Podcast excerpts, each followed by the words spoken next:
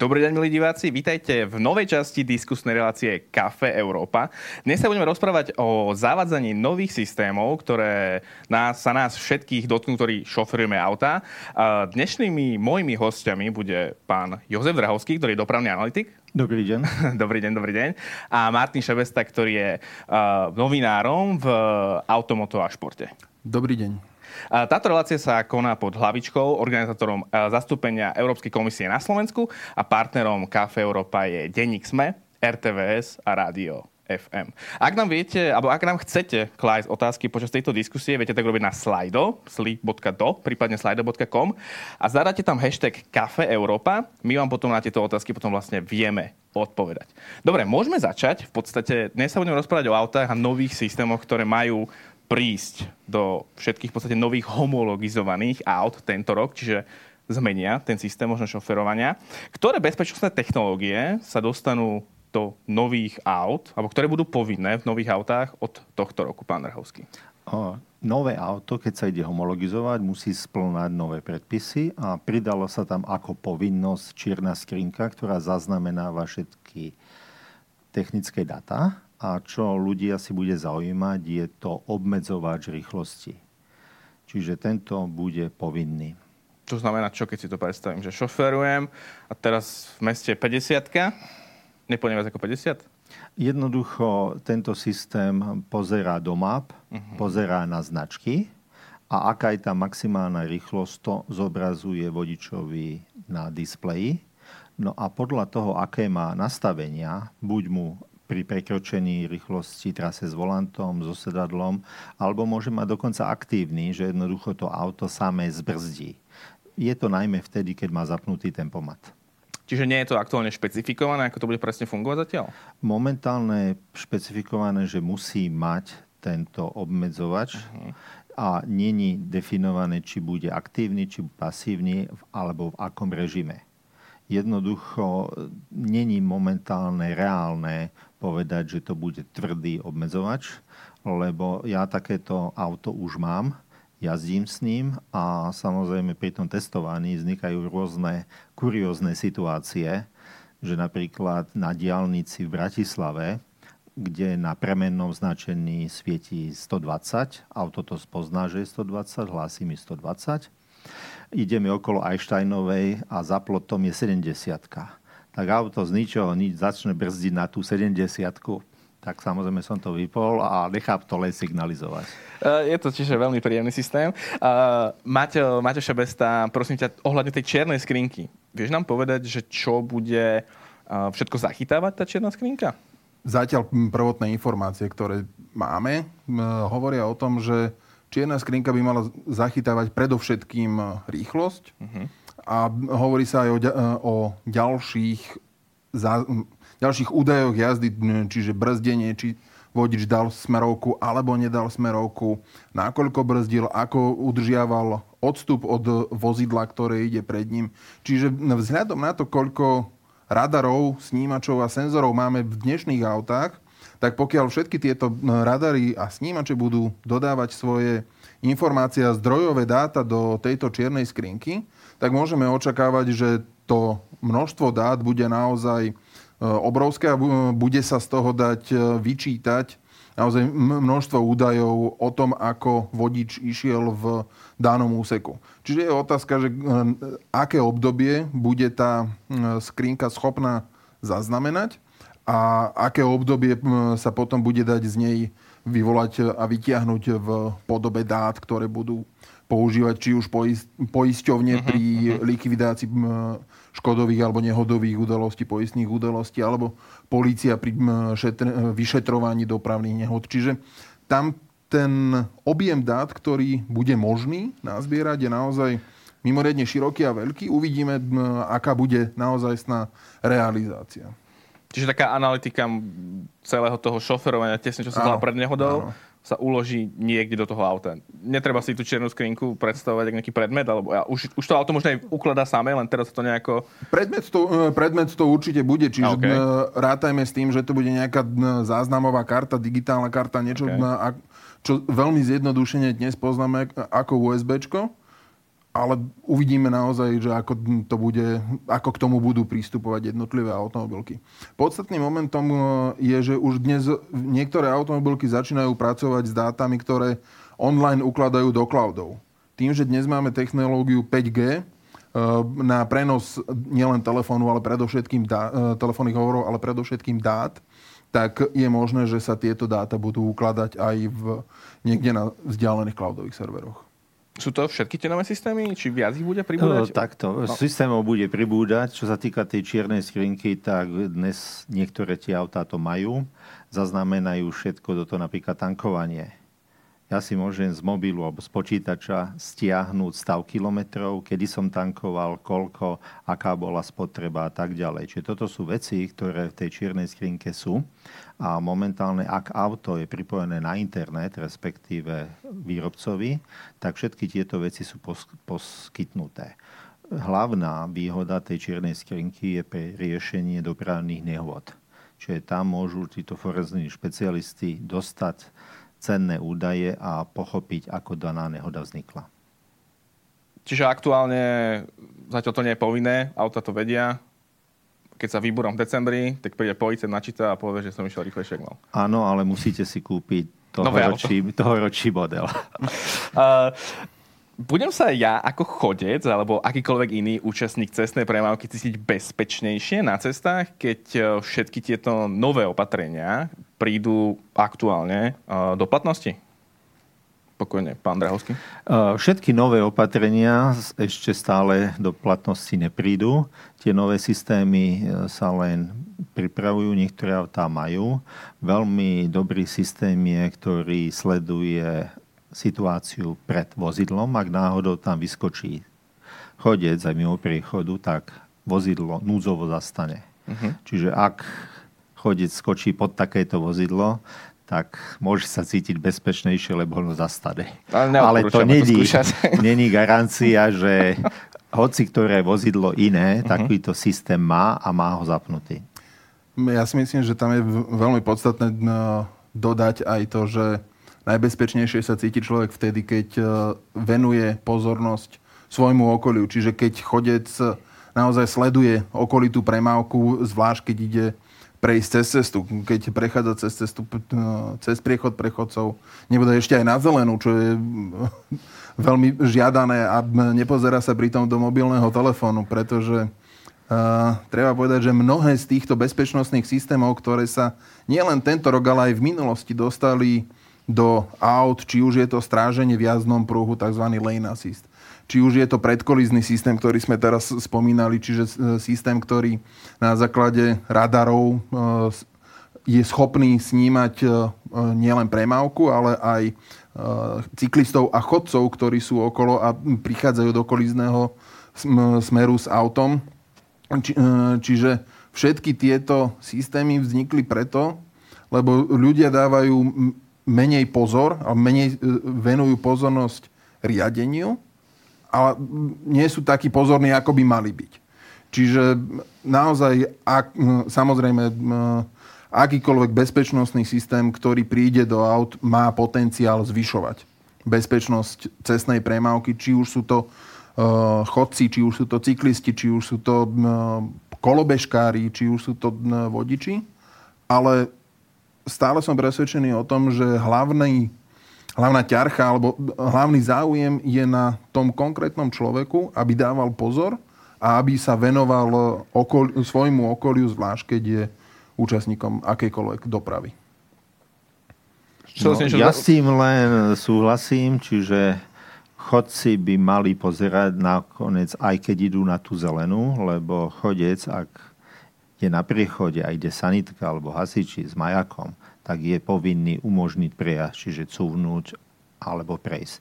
Ak pozerá do mobilu, má sluchátka, no tak najčastejšie skončí pod kolesami takéhoto vozidla s majakom alebo pod električkou. Áno, treba, aby všetci dostávali, alebo všetci účastníci zase prvom určite dávali pozor na takéto špeciálne prípady.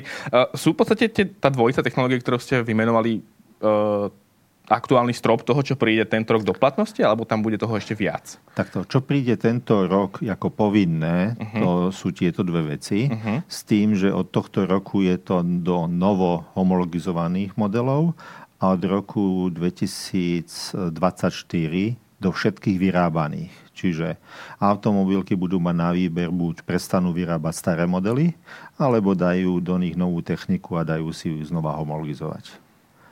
No a samozrejme prichádzajú spustu iných systémov, lepších, ale to sú z iniciatívy automobiliek. Také systémy síce v budúcnosti budú povinné, ale zatiaľ nie sú. Tých povinných máme zdávna ABS úplne jak systém, ktorý každý používa a nemá s ním žiaden problém. No, iba pre ilustráciu poviem, že pri taký asistent pri brzdení, aby ste dokázali šoferovať alebo ovládať auto pri brzdení, a to je to abs aby že keď šlapnete na brzdu, pri plnom brzdení. nejdete rovno, ale viete aj niekoho obísť. A, čo už je dnes úplný štandard a prišlo to veľmi, veľmi dávno v minulosti. A dnes Slováci, keď si špecifikujú možno nové autá, sú ochotní si priplácať za takéto technológie, ktoré zvyšujú ich bezpečnosť v tých autách, možno nejaké snímanie mŕtvych uhlov, presne tieto radarové systémy, prípadne nejaké tie obmedzovače? E, dovolím si povedať, že nie sú to len Slováci, ktorí, si to pri, pri, ocho, ktorí sú ochotní si priplácať, ale sú to už samotné automobilky, ktoré mnohé z týchto bezpečnostných systémov e, uvádzajú vo svojich štandardných výbavách. Čiže dnes, keď si už kúpite aj e, základné jednoduché auto v tých najni- z tých najnižších segmentov, tak už aj tieto auta majú mnohé z bezpečnostných systémov vo svojej štandardnej výbave. To znamená, že dnes si už nekúpite auto, ktoré by nemalo mnohé z týchto prvkov štandardnej výbavy. Je ťažké ich menovať, ktoré sú už naozaj vo všetkých autách. Ak ste spomínali ABS, tak to je štandardom a povinným prvkom už mnoho rokov. Mnoho rokov je štandardným a povinným prvkom e, stabilizačný systém ESP. A mnohé z týchto prvkov prichádzajú a s každým novým autom alebo s každou novou generáciou sa tieto prvky množia a je ich, je ich stále viac.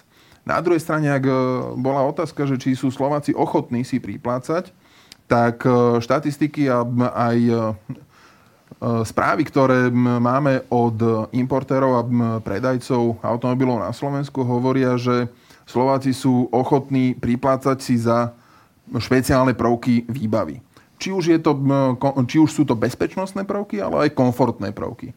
Čiže áno, Slováci sú ochotní si priplácať a vieme aj z z medzinárodného prostredia, že je obrovský rozdiel medzi tým, čo sú ochotní priplácať si Slováci a keď sa porovnávame napríklad s e, Čechmi.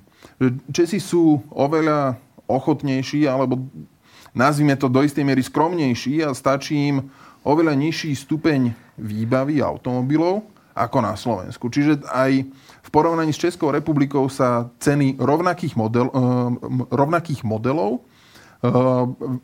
výrazne vyššia na Slovensku v tom, že Slováci sú ochotní priplácať si, priplácajú si a tie priemerné ceny, za ktoré, za ktoré sa predávajú jednotlivé modely, sú na Slovensku vyššie. Nie preto, že by to bola cenová politika importéra, ale preto, že naozaj Slováci sú ochotní si priplatiť a investujú aj do týchto bezpečnostných prvkov.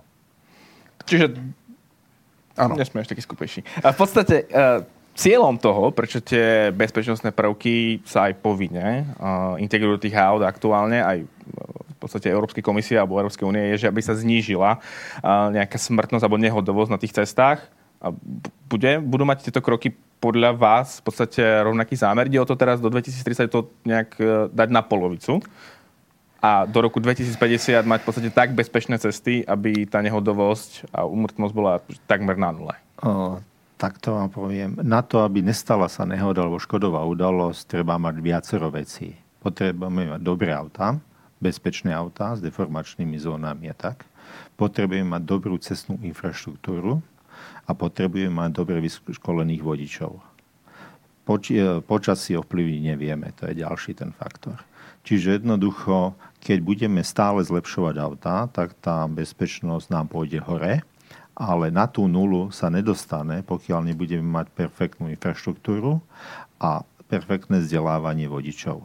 Čiže tam sú nutné aj ďalšie veci, nie len dávať systémy do aut, lebo aj keď spravíme naozaj veľmi dobré auto, ktoré nepotrebuje vodiča, nemá volant, tak pokiaľ budeme mať zlú infraštruktúru, tak aj s takýmito vozidlami budeme mať nehody. Respektíve, keď nám chodci pod takéto vozidlo skočia bez nejakého varovania alebo bez dôvodu. To sú také testy na internete, alebo som si všimol, že také etické, že ide auto a musí sa rozhodnúť autonómne, že čo zrazí úprimne, hej, že či niečo, Kam alebo nieko. smerovať? Áno, to v podstate asi v budúcnosti sa budú riešiť takéto otázky. A čo už napríklad, keď sme v súčasnosti dnes, tie autá vedia robiť, že bez nejakého zásahu vodiča, alebo pričom mu pomáhajú? No, prvé, čo bolo, bol povedané ABS, uh-huh. čiže prerušované brzdenie a dokáže brzdiť a pritom aj riadiť. Potom veľmi dobrá vec je asistent v jazdných pruhoch, uh-huh. čiže vlastne auto pozerá, jak sú pruhy a drží vás v tomto koridore. Ak vybočujete bez dania smerovky, tak podľa toho, či je aktívny alebo pasívny, pasívny vám len trepe volantom a vydáva zvuky, ak je aktívny, normálne vám to dotiahne. Čiže toto je napríklad veľmi užitočná vec, najmä keď človek dostane napríklad infarkt. Čiže to auto nevyletí z cesty. Ak je to doplnené o adaptívny tempomat, tak napríklad pribrzdí pred prekážkou. Čiže každý z týchto systémov má nejaké poslanie. Napríklad bolo tu nás spomenuté elektronická uzavierka diferenciálu. Keď idete za snehu do kopca, pokiaľ ste prv nemali štvorkolku zo zamknutý mechanického diferenciálu, ste nevyšli. Dneska ani si to neuvedomujete, že ten elektronický diferenciál za vás vyrovná ten ťah a idete bez problémov. Čiže môžeme zobrať zoznam, určite kolega si spovedať ďalšie, na ďalšie systémy a každý, čo ako funguje, aký má prínos. E, dovolím si nadviazať na vás. E, po, povedal by som ešte jednu vec. E, je fajn, že tie systémy sa do aut dostávajú, samozrejme bezpečnosť to zvyšuje. Lenže zo skúseností vieme, že je obrovský rozdiel medzi naladením tých e, jednotlivých systémov e, medzi jednotlivými výrobcami. Čiže ak e, pán Dravovský spomínal, že máme asistent v jazdných pruhoch, ktorý vie byť aj aktívny, tak takisto záleží od toho, ako vyzerá tá infraštruktúra. Lebo keď si zoberieme napríklad situáciu, že na diálniciach alebo aj na cestách v mestách sa často robia obchádzky, ktoré sú vyznačené oranžovým e, dočasným značením, tak e, ten asistenčný systém udržiavania v jazdných pruhoch nevie a nepozná, že to e, značenie je dočasné a keď prestane platiť, tak on ho tam ešte stále vidí, lebo to je kamera, ktorá sníma a ktorá vidí naznačený jazdný pruh. To znamená, že ona vidí to, že vy idete mimo jazdného pruhu a je scho- e, ten systém je schopný vám zmeniť smer jazdy e, podľa toho, ako je dočasné, e, dočasné značenie. Alebo už pomaly odstraňované dočasné značenie. Čiže tam, tam je obrovský tlak ešte aj na vodiča, aby stále naozaj dával pozor na takéto, hovoríme tomu, špeciálne situácie, ktoré, sa, ktoré môžu v doprave nastať a um, v tomto momente sa môže stať ten asistenčný systém, ktorý vám pri dlhej, e, dlhej trase na diálnici veľmi dobre pomôže, lebo uh, je to monotónna, monotónna cesta a keď, vám, keď vás odbremení, tak uh, môžete prísť do cieľa oddychnutejšie, ale môžete dlhšiu, dlhšiu, dlhší čas dávať pozor na cestu. Ale zase môže sa stať, že, že ako pán, ktorý vám zrazu strahne riadenie, e, nebude, nebude na vašej strane. Čo sa mnohokrát stalo aj, aj mne, aj mojim kolegom, keď e, napríklad obchádzate cyklistov a, ne, e, a nebodaj nestihnete dať smerovku, tak jednoducho ten systém vás nepustí mimo, mimo vyznačený jazdný pruh a vráti vás do stredu jazdného pruhu. Čiže tam naozaj treba, aby si vodiči uvedomili, ako treba pracovať s týmito asistenčnými systémami.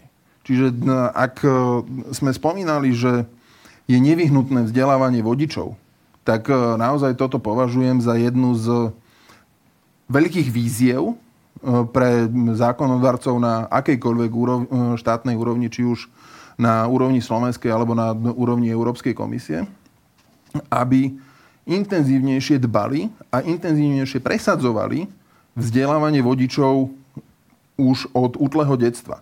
Čiže ako kedysi fungovali dopravné ihriska, tak e, toto je jedna z ciest, ktorá tomu naozaj môže pomôcť, aby e, podľa mňa jeden z veľkých snov e, dopravnej výchovy a celé, celej bezpečnosti dopravnej aj výchovy, aj dopravy ako takej, by bolo, keby každá škola, každá trieda dvakrát ročne absolvovala výcvik na niečom ako detské dopravné ihrisko, čo môže byť dnes už posunuté do nových technologických možností, ale aby e, sa už deti od školského veku zoznamovali s tým, čo je to doprava, ako sa treba v doprave správať, e, ako chodiť e, cez priechody, že, sa netre- že keď idem cez cestu, nepozerám sa do mobilu, pozerám sa okolo seba. To je, je, to je časť tej predvodičskej výchovy a potom je aj obrovský priestor na to, aby boli vodiči dovzdelávaní alebo priebežne, aby sa aktualizovalo ich vzdelanie a ich vedomosti a, a zručnosti. Či už sú to školy šmiku, či už je to či už je to preskúša, priebežne preskúšavanie, bolo informovanie o nových e, cestných a dopravných predpisoch. Tam je obrovský priestor na to, ako pracovať s vodičmi, aby boli vedomejší a naozaj uvedomelejší z hľadiska dopravnej premávky. OK, čiže tie systémy, ktoré pomáhajú, dáme tomu, mm. im by viac, viac pomohlo, alebo teda doprave, kebyže vymyslím si, neviem, každý tri roky by človek musel na nejaké testy, to asi... Myslím si, že hovoriť o povinných testoch, e, to, e, to si začnú uh-huh. teraz všetci vodiči trhať vlasy a zajtra si môžem nájsť svoju fotku na, zapichanú ako budú babiku. Ale e, skôr naozaj intenzívnejšie pracovať informačnými kampaňami napríklad. Myslím si, že bezpečnosť silničného provozu, tzv. BESIP, ktorý funguje v Českej republike, mal v minulom alebo predminulom roku veľmi emotívnu a intenzívnu kampaň, v ktorej upozorňoval na nástrahy, ktoré hrozia pri nepozornosti a boli to naozaj dosť e, silné a emotívne videá. Myslím si, že e, slovenský pandant BECEP, Bezpečnosť cestnej premávky, ktorá, ktorý pôsobí pod ministerstvom dopravy, by sa mohol inšpirovať a tiež by mohol robiť takú, takéto informačné kampane nielen spôsobom, že dávajte si pozor, ale aj spôsobom, že toto sú nové, bez, nové dopravné predpisy. Takto sa zmenilo, zmenili predpisy pre e, teraz je aktuál, e, aktuálna úprava, e, nové predpisy pre kolobežkárov, pre cyklistov, pre užívateľov tzv. Mikro, mikromobility.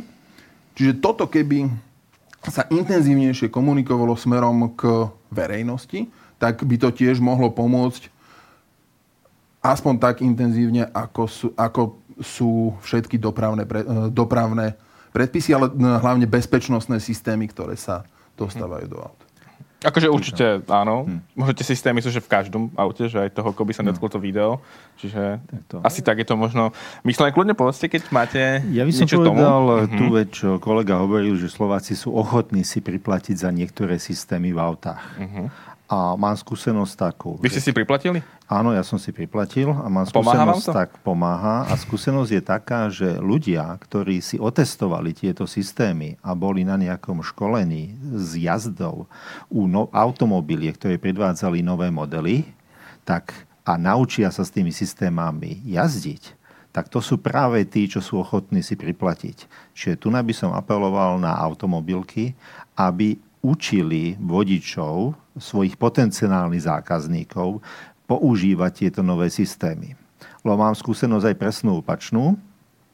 Človek vo firme dostal firemné auto a prvé, čo spravil, vypol všetky systémy, ktoré sa dali vypnúť. No prečo tak spravil? Lebo tie systémy nepozná, nevie, ako fungujú. Čiže čo sa dalo vypnúť, vypol. No a potom sa stalo to, že zdriemol za volantom, No a keď ten asistent jazdy, jazdný pruhov mu mal práve pomôcť a vrátiť vozidlo naspäť, narazil do stromu. To je dosť smutný príklad z praxe. Každopádne, každopádne áno, akože zaujímavý podnet na to, že môžu viac zarobiť automobilky, keď budú viac ukazovať tie systémy. Uh, len pri tých nových autách tiež mám takú skúsenosť, že radil som svokrovi, čo si má kúpiť úprimne a tiež dlho sedel v tom aute, kým mu to všetko vyškolili, čiže už je to také dosť technologické aktuálne o tých... Uh... Ďalšia vec je, že no, ako ste spomínali, že povypínal všetky tie systémy. Tie systémy sú z výroby nastavené tak, že pri každom ďalšom štartovaní musia byť aktívne. Čiže Možno je... to vždy vypínal. Záleží od toho, ako sa k tomu k tomu jednotliví eh, šoféry eh, postavia. Ale zase na druhej strane ja si tiež myslím, že a, a to patrí pod, pod tú osvetu, ktorú som spomínal, že či už je to zo strany štátu, či už je to zo strany automobiliek, treba ľuďom vysvetlo, vysvetľovať. Pretože uh, sám vnímam, a to s tými autami robím už pomaly 20 rokov a jazdím približne v 50 autách každý rok, tá technologická vyspelosť aut ide neskutočne dopredu a ide dopredu každým rokom, každým novým modelom. A ja si viem predstaviť, že ak má niekto 10-ročné auto a zrazu prestúpi do nového, tak tých 10 rokov je obrovský, obrovský skok. A pokiaľ, ten človek nedos- pokiaľ tomu človeku nebude vysvetlené, že ako má s jednotlivými bezpečnostnými systémami pracovať, čo mu tie bezpečnostné systémy prinášajú, ako, s nimi, ako si ich nastaviť tak, aby vyhovovali jeho spôsobu šoferovania, pretože aj jednotlivé bezpečnostné systémy majú niekoľko úrovní e, reakcií a, a zásahov. Tak e, zrazu ten človek, ktorý po desiatich rokoch sadne do nového auta, môže byť to zlakne. zneistený, zmetený a, a jednoduchšie bude preňho pri každom naštartovaní povypínať všetko, čo, e, čo vidí Namiesto toho, aby si tie systémy nastavil a vedel ich využiť vo svoj prospech. Čo, e, čo je opäť raz otázka, že kto by mal byť ten, kto, bude tých e, vodičov a nových majiteľov aut e, vzdelávať. A čo sa týka všetkých tých systémov, asi to niečo stojí. Dá sa možno nejak odhadnúť, že o koľko sa tak zvyšuje tá cena aut vďaka tomu, že tam musia byť nejaké nové prvky? Či sú to rádovo eurá, ktoré zákazník nemá šancu postrehnúť, alebo sú to fakt, že investície, ktoré automobilka musí urobiť, aby to tam bolo? Ja by som povedal tak, hmm. treba sa pozrieť do cenníkov, do voliteľných položiek a napríklad sa dá zaškrtnúť rozpoznávanie dopravného značenia. Dá sa zaškrtnúť tento obmedzovač, dá sa zaškrtnúť adaptívny tempomat. A tam človek vidí, jak to narastá Čiže pokiaľ hovoríme o obmedzovači rýchlosti, ktorý musí mať kameru pre snímanie značiek, musí mať prístup na internet, aby mal aktualizovanú mapu, tak e, odhadujem tie náklady niekde medzi 1000 až 2000 eur. Na, na druhej strane to, e, toto je záležitosť toho, keď si to človek e, vyberá po, po položke. Lenže dnes vieme, že mnohé automobilky svoje cenníky doplňajú bezpeč- e, balíkmi výbav, kde ne, e, mnohé z tých e, jednotlivých položiek navzájom súvisia. Čiže keď si kúpite alebo ob, zaškrtnete prednú kameru alebo zadnú kameru na cúvanie, prípadne cúvacie snímače, prípadne snímače na mŕtvý uhol, tak tento počet snímačov a radarov navzájom spolupracuje a vytvárajú nové bezpečnostné systémy, ktoré, prichad- e, ktoré sa v tých autách nachádzajú, prípadne ktoré si vodič môže priplatiť. Čiže dnes je ťažké, ťažko povedať, že či, si, či je lepšie objednať si tri jednotlivé systémy alebo jeden balík systémov, ktorý v závislosti od automobilky a v závislosti od vyspelosti tých bezpečnosť, bezpečnostných systémov môže byť od, ako ste spomínali, od 1500 do 3, 4, 5 tisíc eur. V závislosti naozaj od toho, čo všet, ktoré všetky prvky a na akej e, technologickej úrovni sa v tom balíčku nachádzajú. Čiže auta proste budú drahšie. O, samozrejme, keď budú nové systémy v autách, z začiatku to bude drahšie, len tie systémy, tak jak počítače a mobily, ide to cenou dole. Ale výmenou za to je tá bezpečnosť. Samozrejme, výmenou za to je nielen bezpečnosť, ale aj komfort a bezpečnosť aj posádky v aute, aj okolia. Keď sa pozrieme do histórie, tak prvý taký bezpečnostný prvok bol trojbodový bezpečnostný pás. Ten oslavuje teraz, mal 60 rokov. Vynašiel ho vývojár vo firme Volvo a firma Volvo spravila neuveriteľnú vec tento svoj patent dala bezoplatne k dispozícii všetkým. Čiže všetci začali robiť tento trojbodový pás. Dneska je v automobilkách taká obrovská konkurencia, že každá automobilka má svoj systém, dokonca ešte ho aj nazve inak, aby ho mohla patentovať a snaží sa tú cenu nie robiť z hľadiska nákladov, ale z hľadiska predajnosti. Čiže dneska máme úplne inú cenotvorbu. Čiže ak my si povieme, že chceme ten maximálny balíček bezpečnosti, či už svoje alebo voči okoliu, tak je to vždy lacnejšie ako postupné dokupovanie. Ak hovoril kolega, keď už raz tam tá kamera je, ktorá rozpoznáva nejaké veci, tak ona sa používa aj inému systému a inému systému. Čiže jedenkrát to tam je a už len softwarovo je to dotiahnuté k iným veciam. Čiže z tohto hľadiska som za všetky takéto systémy, i keď e, sa dajú vypnúť, väčšina vždy po štarte, ale sú aj také systémy, ktoré opačné treba zapnúť lebo treba si ich nastaviť. Napríklad ovládanie hlasom je veľmi dobrá vec, že aby človek e, neovládal prvky, nepozeral sa tak, tak pozerá pred seba, zatlačí a povie rob toto a toto. Sú gestá, čiže máte takto, len takúto spravíte a auto už vie, čo má spraviť. Čiže toto sú všetko veci, ktoré zvyšujú komfort, zvyšujú bezpečnosť a sú žiadané pre tých ľudí, ktorí ich poznajú. Ja by som si e, dovolil ešte doplniť, že aktuálnym trendom, síce zatiaľ je to v tzv. prémiových, čiže v tých najdrahších automobilkách, ale dá sa očakávať, že to, čo je dnes trendom v prémiových automobilkách, do 3-5 rokov bude bežnou súčasťou všetkých alebo mnohých aut, pretože je to aj jedna vec, e, otázka konkurenčného boja, druhá vec je to otázka prestíže, že my vieme už ponúknuť takéto prvky. Tak trendom je, že auta už budú plne vybavené. Čiže budú tam všetky snímače, všetky kamery, všetky radary, ale na zákazníkovi bude, ktorý zo systémov si kúpi, prípadne, ktorý si aktivuje na, na základe tzv. predplatného. Môžeme to vnímať niečo podobné, ako keď máte balík televí- televíznych programov a viete, že napríklad niekto prenáša len majstrovstva sveta vo futbale, ktoré chcete vidieť všetky zápasy, tak si predplatíte ten balík programov na dané obdobie. Rovnako e, bude možnosť aktivovať si niektoré prvky výbavy, a to hovoríme teraz o e, niektorých funkciách adaptívnych svetlometov, hovoríme o, e, o funkciách radarových tempomatov a, a podobných funkciách, ktoré si človek aktivuje len na obdobie, kedy ich reálne bude potrebovať.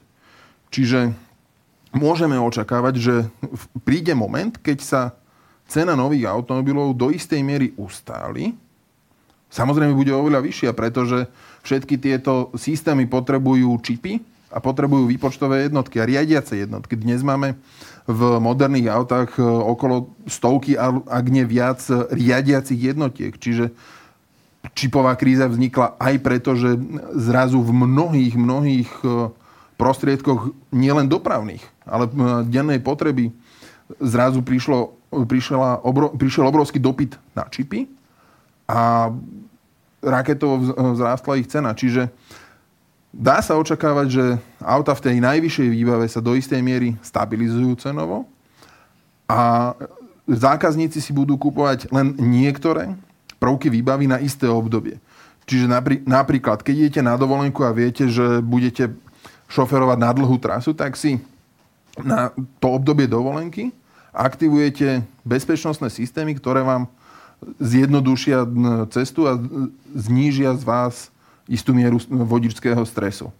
Keď sa, keď sa z tej dovolenky vrátite, tak už je na vás, či si predplatné toho daného bezpečnostného systému predložíte, lebo vás očaril a si hovoríte, ako som mohol jazdiť doteraz bez neho.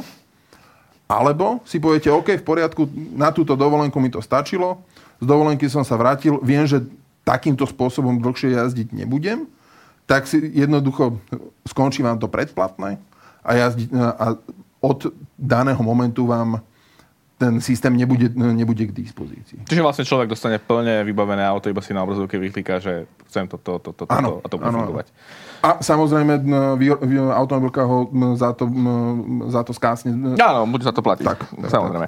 A, čo sa týka ešte týchto klasických prvkov, ktoré majú prísť do platnosti tento rok, v podstate existuje alebo te, komunikuje sa niekedy to, že do roku 2024 by mali byť týmito prvkami napríklad vybavené všetky aktuálne autá.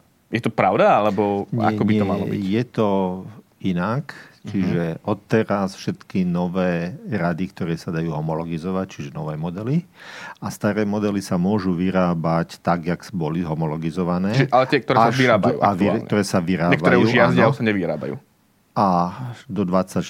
A čo sa týka existujúcich aut, ktorí sú už prihlásení do premávky, tam žiadna takáto povinnosť není. Čiže jednoducho, ak auto je v premávke, tak e, dorobiť takýto systém, povedzme do 5-ročného alebo 10-ročného auta, by bolo drahšie, než jeho zostatková hodnota. Samozrejme, záleží aj od toho, e, od toho o aké bezpečnostné systémy ide, pretože dnes e, tzv. aftermarket, čiže voľ, voľný trh, ponúka mnohé bezpečnostné systémy, ktoré si môžete spätne zakúpiť a spätne domontovať do auta. Najčastejšie systémy, ktoré sa takto domontovajú, sú napríklad Bluetooth na telefonovanie bez e, používania rúk, že máte mobil položený, prepojený s autom a môžete šoferovať bez toho, aby ste držali telefón v ruke. E, zvyknú sa takto domontovávať e, parkovacie snímače a zvyknú sa takto domontovávať aj cúvacie kamery. Čiže na, dozadu na auto sa domontuje malá kamerka, aby vodič videl obraz e, pri, e, pri cúvaní. A me, medzi veľmi populárne sú modernizácie uh, infotainmentu, čiže rádia celého toho informačného a zábavného systému vo vozidlách. Uh-huh. Čiže niektoré, ale tie bezpečnostné asi si tam moc nedal. Uh, také, to sú také komfortné skôr funkcie. Ako sa to zoberie? Pretože okay, ke, ke, keď sa, kamery, cúvacie kamera je jedna vec, ale keď sa dávajú napríklad, do, keď sa dorábajú parkovacie snímače, tak ako sme hovorili, uh-huh. mnohé tie snímače vedia posúvať signál uh-huh. aj iným bezpečnostným systémom. Čiže keď už zrazu má človek parkovací snímač, tak cez parkovací snímač funguje aj monitorovanie mŕtvého uhla, čo považujem za jeden z najprínosnejších bezpečnostných systémov. Čiže tam, e, tam keď už ten sníma, e, snímač a radar e, vidí vozidlo, tak je už len otázkou softverového nastavenia, čo všetko má hlásiť.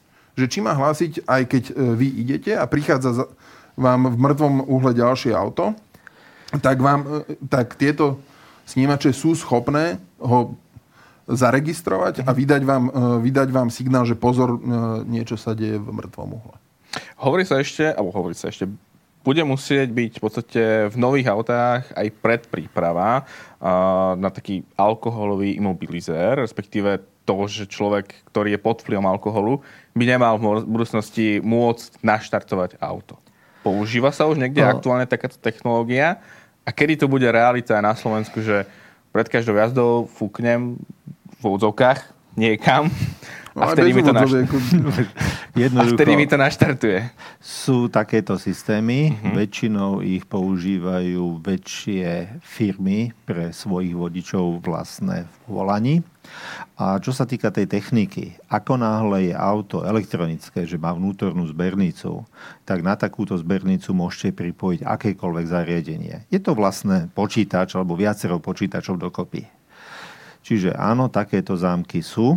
No a teraz e, som počul, že Bolt, ktorý prevádzkuje elektrické kolobežky, ide použiť túto technológiu z aut práve na vodičov kolobežiek, lebo sa im stáva, že e, šoferujú pod vplyvom alkoholu a nezvládnu. Potom to končí nehodou.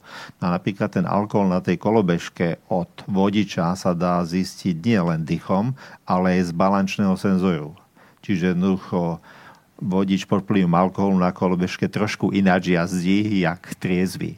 Takisto majú tam váhu aby zistili, či jazdí jeden alebo dvaja. Čiže elektronika, keď sám jazdí, vie si koľko váži a keď sa tam dvojnásobná hmotnosť, tak povie, že e, musí Jasné, ísť dole.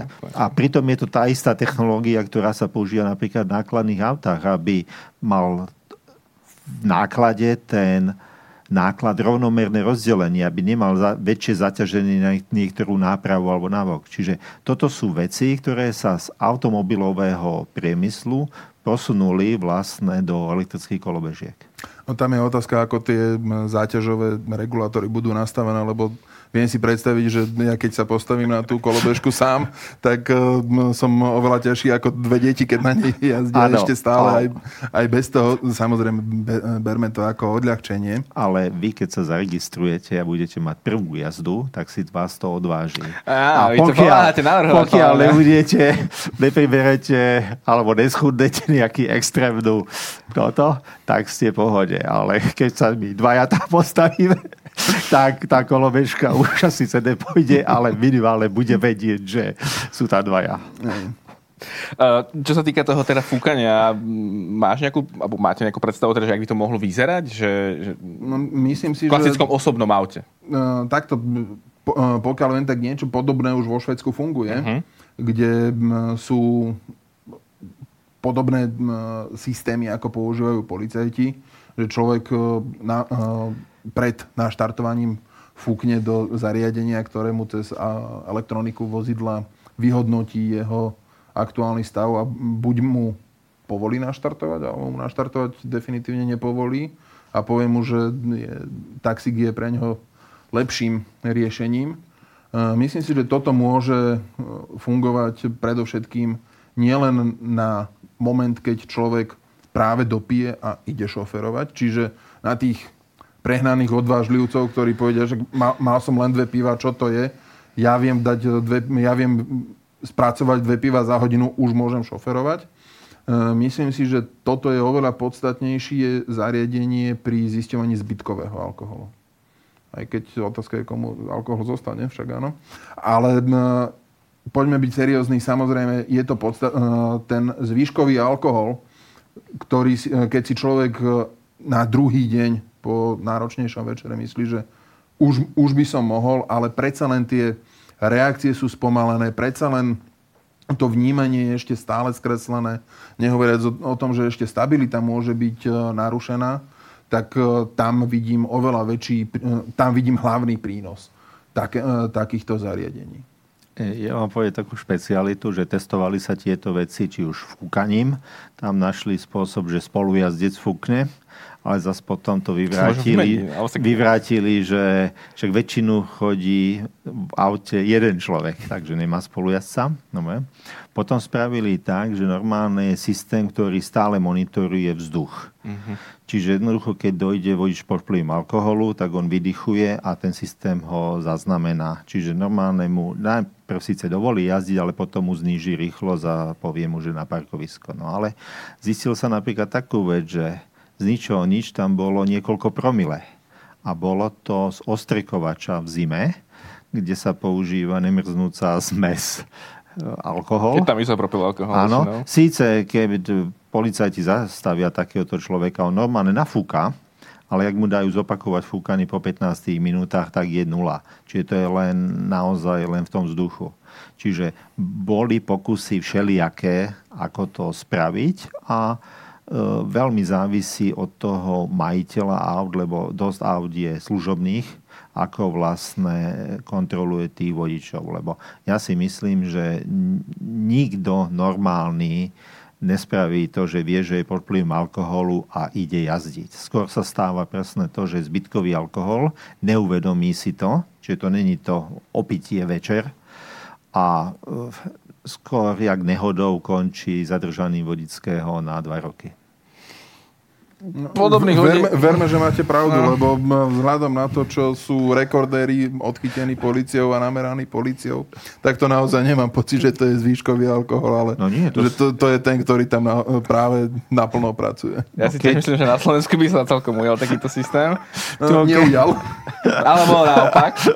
Áno, pokiaľ naozaj niekto nafúka dve, tri počul som 4 aj vyššie, tak to je určite denný a nie dávny alkohol. Nie, to, je, to je práve ten, ktorý vo veľkom pracuje. Ale to sa opäť raz vraciame, nie je to začarovaný kruh, ale opäť sa raz vraciame k tomu, že treba tých ľudí vzdelávať, treba robiť osvetu, treba im vysvetľovať a bárs aj ukazovať následky nehôd, ktoré spôsobili ľudia pod vplyvom alkoholu, pod vplyvom nepozornosti, lebo samozrejme môžeme mať, môžeme mať bezpečnostné prvky, súhlasím s nimi, súhlasím s tým, aby boli dobre odladené, lebo naozaj je obrovský rozdiel v tom, ako fungujú bezpečnostné prvky v rámci konkurencie medzi značkami. V, nie, v, niektor, v niektorých autách o nich priam až neviete, do momentu, kým nie je potrebné, aby čiastočne zasiahli. A sú auta, v ktorých ten istý systém vám bude rozprávať do riadenia pípaním, trasením volantu, zasahovaním do, e, do riadenia tak, že vás to bude znervozňovať. A pokiaľ vás ten bezpečnostný prvok bude znervozňovať, aj v, v momente, keď ste si ho nastavili na možno nižšiu citlivosť, tak vtedy e, ho budete používať neradi. Podstatné je, aby tie systémy boli nastavené tak, aby ich človek aby človek priam nevedel, že, e, že ich má, ale v momente, keď to bude naozaj nevyhnutné, aby ten systém zabral a e, pomohol tomu vodičovi, či už je to krízová situácia, alebo predovšetkým pre, predísť krízovej situácii. Keď sme ešte pri tých systémoch, aké nové sa chystajú, aby v tých autách v najbližších rokoch boli? Aj, aj z toho povinného hľadiska, čo môžu vodiči alebo zákazníci aut alebo automobiliek v nových autách očakávať, že čo všetko to auto bude musieť vedieť, dajme tomu v dohľadnej dobe. Hovorí sa o tom, že eh, manuálne prevodovky nebudú. Hovorí sa o tom, že bude tempomat, respektívny adaptívny tempomat štandardom to znamená, že bude auto znižovať automaticky v podstate asi Áno, jednoducho, alebo... keď vy pôjdete po diálnici, e, nastavíte 130, idete, dobehnúť, dobehnete pomalšie idúce uh-huh. vozidlo, tak bezpečnou vzdialenosti pôjde za ním. Uh-huh. Uh, sú do budúcna predpokladané systémy pre tandemovú jazdu. Čiže vy sa dohodnete, ani nie vy, ale vaša elektronika s tým vozidlom pred vami, že pôjdete v tandeme a vytvorí sa vlastne taký vlak vozidiel. Mm-hmm. Toto má takú funkciu, že keď to prvé auto spozná, že treba pribrzdiť, tak brzdia všetky auta odrazu. Čiže tam nemusíte mať tú bezpečnú vzdialenosť z hľadiska reakčných časov. E, naša legislatíva toto ešte síce nepozná, ale e, určite to dlho, dlho nebude trvať. No a prichádza umelá inteligencia, rozprávanie s vozidlom, že vozidlo vám bude dohovárať. No a bol som v autoservise a tam jedna pani sa rozčulovala, že doťahuje sa s autom o volant. Že jednoducho ona chce ísť do ľavého prvu z pravého a auto vracia naspäť, tak musí silno. Tak no, smerovku. Áno, správne. Ten technik sa pýtal, a dali ste smerovku? A to mám dávať, keď idem z prvu do prvu. Takže no. priamo tento systém začal vychovávať to ľudí. To to Takže začal ich vychovávať, že áno, že to sú to dobré, dobré veci. vy ste tu viackrát spomínali hlasové ovládanie viacerých prvkov vo vozidlách. Tam, tam si dovolím povedať, že vidím tam mnohé, mnohé rezervy týchto systémov, pretože aby to bolo naozaj bezpe- nielen bezpečné, ale aj efektívne, aby naozaj, keď človek vydá povel, tak auto ten povel splnilo, musí si auto s vodičom rozumieť. A dovolím si povedať, že je naozaj relatívne nízke množstvo ľudí na Slovensku, ktoré má úroveň cudzích jazykov na tak, uh, tak vysokú, aby vedelo vydávať efektívne povely vozidlu, pretože je veľmi málo, ba priam takmer žiadne vozidlo, ktoré má hlasové ovládanie dostupné v Slovenčine. E, vďaka tomu, že e, existuje automobilka Škoda, ktorá je súčasťou koncernu Volkswagen, tak mnohé, asi všetky vozidla koncernu Volkswagen tieto, e, toto hlasové ovládanie ponúkajú v češtine. Sú ešte ďalšie značky, ktoré češtinu ponúkajú, ale nie sú to všetky. Čiže tam je tiež priestor na to, ako zlepšovať a ako dotiahnuť to hlasové ovládanie, prípadne tú hlasovú interakciu medzi vodičom a vozidlom, tak, aby e, ten zadaný povel mal vysokú mieru úspešnosti e, v podobe reakcie auta. Lebo zatiaľ to nie je dotiahnuté do takej, do takej úrovne, aby to bolo naozaj efektívne a spolahlivé. Ako, určite to príde. Nás je trošku málo, možno v porovnaní s inými krajami, ale určite si myslím, že snáď to príde. Istotne, istotne, ale e, keď hovoríme o tom, že e, jednou, jedným z trendom uh-huh, bezpe- bezpečnostných systémov je hlasové ovládanie, tak treba, aby si vodič s tým vozidlom rozumeli. Áno, potvrdzujem, škodovské auta vedia češtinu, ak si tam nastavíte Slovenčinu, tak vypíše hlasový asistent deaktivovaný. Sice displejové údaje budete mať Slovenčine, ale s hlasovým asistentom si neporozprávate. Tak. V podstate chystá sa aktuálne ešte nejaká forma regulácie, alebo môže v budúcnosti prísť do automoto sveta, podobne ako napríklad ten eh, imobilizer, čo sa týka alkoholu, že budete musieť, až dajme tomu, že prihlásiť sa v nejakej aplikácii, alebo vložiť niekde vodický preukaz, aby to auto fungovalo? Takto nie, že chystá sa, už je. Vodiči, ktoré jazdia na nákladných autách alebo autobusoch, majú kartu vodiča, majú digitálnu tu jednoducho musia zasunúť. Na ňu sa zapisujú všetky jazdné vlastnosti, prestávky. Čiže toto všetko je. Zatiaľ to neplatí pre auta do 3,5 tony. Ale či sa to stane alebo nestane, to je otázne. Samozrejme je rozdiel, či jazdíte vo vozidle, ktoré má 7,5 tony plus, eh, plus náklad, kde keď naozaj nedávate pozor, tak eh, tá masa, ktorú, ktorú, ktorá je okolo vás, to to je ťažko zabrzditeľné. Pri autách je to iné. Uvidíme naozaj, ale pokiaľ e, bola otázka smerom k ďalším reguláciám alebo ďalším právnym ustanoveniam, ktoré sa chystajú, tak e, veľkou výzvou bude, a vidím to aj tuto na slajde, vidím ako veľkú výzvu pre legislatívcov na všetkých úrovniach, eh, či už Európska komisia, či už národné štáty, ako z etického a legislatívneho hľadiska pokryjú to, že nám prídu samostatne jazdiace auta alebo autonómne vozidlá. Pretože no, presne ako je tu otázka, že kto preberá zodpovednosť za tieto škody, to bude obrovská výzva pre, pre legislatívcov, ako to urobiť a ako nastaviť legislatívu tak, aby to bolo akceptovateľné ja, širokým... Ja, ja iba prečítam tú otázku. Prišla vám vlastne na slajde, kde viete ktokoľvek sa opýtať. Stačí iba sleep.do a zadá tam hashtag Cafe Európa a ste tam.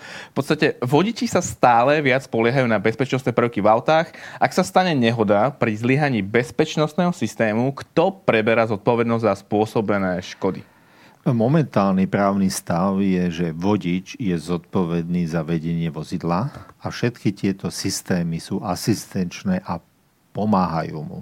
Čiže keď auto napríklad na tej diálnici pomocou toho adaptívneho tempomatu nedobrzdí, tak je to jednoducho na vínu trestnoprávnu zodpovednosť vodiča. Samozrejme, môže sa stať porucha. Praskne vám polo, zaodletí vám koleso, narazíte. Čiže toto sa rieši ako hociaká technická porucha auta, ktoré nemá ani autonómne systémy. Otázka je, čo bude, keď budú samojazdiace. Momentálne na Slovensku bol schválený prvý predpis pre samojazdiace technické vozidlá, ktoré vám môžu doviesť pizzu, môžu doviesť balík. To sú také maličké. Sú to maličké, áno, ale jazdia samé. Môžu jazdiť po chodníkoch, môžu po ceste, majú dokonca 45 km za hodinu, čo je dosť vysoká rýchlosť. Uh-huh. No a tam ide o to, že vlastne každé takéto vozítko má mať e, dispečera alebo operátora. Čiže niekde v centrále niekto má sedieť a keď takéto vozidlo má nehodu, kolíziu alebo nejakú nepredpokladanú udalosť, tak ten človek vie to riešiť. Vie tam poslať svoju zásahovú skupinu, vie ho aj opraviť a tak ďalej. No keď chceme uh, samozdiace auto, aby som povedal autobus, tak najlepšie je ísť do Viedne na Technickú univerzitu. Tam majú jednu MHD linku, ktorú obsluhujú dva samojazdiace autobusy a môže sa povoziť. Vy ste tam boli? Ja som v tomto konkrétnom nebol, ale môžem vám povedať, že veľa ľudí má problém do auta, respektíve autobusu bez vodiča nastúpiť, lebo tam ani miesto pre vodiča není. Niektorí to robia tak, že sa fotia pri tom a niektorí len zvonku a niektorí dôverujú. Samozrejme, tento autobus mal nehodu a tá nehoda bola taká, že podľa mňa študent e, so sluchátkami na ušiach s mobilom vstúpil odrazu do jazdnej dráhy tohto autobusu. Autobus e, ho zbadal, zabrzdil a jemne don ho ťukol, čo znamenalo pred jeho pád. Zabrzdil. Áno, a na dva týždne im zastavili celú, celú prebávku tohto autobusu, pokiaľ sa nevyšetrilo z kamer a zo všetkých, že nebola, na, nebol na víne samotný autobus. Ono vlastne bol aj v minulosti taký incident, neviem, či ste ho zachytili. Uber testoval takéto podobné auta a tam sa to skončilo najhoršie, ako mohlo, bohužiaľ. A tam vlastne ten systém, ten operátor za volantom neurobil to, čo mal. No, vlastne. čo sa týka toho Uberu, tam sedela pani, ktorá no. mala robiť dozor a keď no. on spravil niečo, tak mala zasiahnuť a ona si vybavovala telefonáty a pozerala sa niečo iné. Lenže išla druhá pani pod vplyvom alkoholu prevesená cez bicykel, ktorý tlačila, kolmo cez cestu mimo kryžovatky, mimo iného vozidlo Uber, alebo ten systém, podľa mňa vyhodnotil ten bicykel tej diálke ako piktogram na ceste, kde majú chodiť cyklisti. Preto vôbec ani nezačal brzdiť. Až v momente nárazu, keď vlastne senzory zachytili prekážku pred sebou, až tedy došlo k brzdeniu. Čiže bola z toho ako veľká nešťastná udalosť, ale tiež posunulo to vo vývoji. Lebo tie samojezdiace autá, oni sa neriadia len e, obrazom a radarom. Majú ešte na sebe lidar, to je vlastné 3D kamera s diaľkomermi. Čiže ono to vytvára 3D obraz. No a rozoznať niekedy, či je to namalované na ceste, alebo to je skutočné, není také jednoduché. Pamätám sa, že v USA spravili takú nálepku, že dieťa, ktorá bola pre človeka normálne taká podlovastá, ale človek ju videl ako keby normálne, že beží za loptou. No poslali tam samojazdiace auto a to auto zastalo a čakalo, kedy to dieťa hodíte. To sú také tie asi muchy začiatkovo vývoji. Už sa nám blíži pomalý koniec. Ja by som sa ešte na záver možno opýtal, že ktorú z týchto nových technológií by ste vo svojom aute uh, privítali alebo chceli a ktorú možno nie? Uh, alebo ktorú máte v aute, alebo ktoré sú tie nové možno? Ja, by som, ja mám celkom dobrý vzťah a celkom dobre si rozumiem s radarovými tempomatmi, ktoré vedia dodržiavať od, odstup od vozidla idúcim pred vami. Ale momentálne sa do aut dostávajú systémy, ktoré monitorujú premávku za vozidlom. Čiže vy keď cúvate z parkovacieho miesta, tak vám sleduje, čo, čo ide za vami, čo považujem za veľmi dobrý, za veľmi dobrý a naozaj prínosný moment. Takisto na podobnom na, alebo na rovnakom princípe funguje výstraha pred opustením vozidla. Čiže keď vám ide zozadu auto, tak, vám auto, tak vaše auto vám neotvorí dvere, aby sa náhodou nestal nejaký takýto... Nepozornosť nejaká nehoda. Mhm. Čiže toto, považu, toto považujem za naozaj veľmi dobré systémy. Také, ktoré nočné videnie je vynikajúca vec, keď idete, keď idete cez les, po, po ceste, kde je les a je, ne, je možno, že vám vybehne nejaké zviera. To považujem za vynikajúci systém. Čiže ja najviac oceňujem systémy, ktoré zlepšia váš výhľad, ktoré vám dajú oči tam, kde vy ich nemáte a ktoré vám dajú väčší reakčný čas na to, aby ste zareagovali na blížiace sa nebezpečenstvo. No, ja som si kúpil uh, systémy, na ktoré som mal peniaze a veľmi dobrý je vlastne ten parkovací asistent, ktorý pozerá pri cúvaní ešte ďaleko. Stalo sa mi, že som vycúvaval zo zap- zaparkovaných vozidiel. Najprv som sa pozrel, či nikto nejde. Som cúval a prešiel som takých 10 cm a auto samé zabrzdilo. Pozriem, čo sa to pokazilo. A vtedy veľkou rýchlosťou preletelo poza mňa auto. Efekt je ten, že ten vodič bol, keď som ja pozeral, veľmi, veľmi ďaleko a išiel veľmi blízko zaparkovaných vozidiel. Čiže vlastne týmto spôsobom to auto zareaguje za vás. Respektíve zareaguje oveľa skôr, než vy si to, vy si to všimnete. Čiže mám zo pár takýchto systémov a okrem toho asistenta jazdy v jazdných prúhoch, kedy na rozostávanej diálnici silou mocou chcel ísť podľa jazdných pruhov ktoré boli v minulosti namalované, začiernené čiernou farbou, ale tá čierna farba sa zodrala a boli vidieť lepšie, než to originálne do, dobré značenie. Čiže toto sú veci, na ktoré treba ešte počkať si s umelou inteligenciou, aby dokázala takéto veci jednoznačne rozoznať. Dobre, ja vám ďakujem veľmi pekne. Toto bol uh, pán Jozef Dravský, ktorý je dopravným analytikom a ďakujem. druhým mojim hostom bol Martin Šebesa z uh, magazínu Automotor Šport. Ďakujem pekne. Ďakujem aj ja. Ja ďakujem, veľkým, ja ďakujem všetkým divákom, ktorí nás sledovali. Toto bol diskusný formát Café Európa, ktorý vám prinašal organizátor zastúpenia Európskej komisie na Slovensku spolu s partnermi Denník SME, RTVS a Radio FM. Ja ďakujem za pozornosť, za váš čas a teším sa možno na budúce. Ďakujem veľmi pekne. Dovidenia. Dovidenia.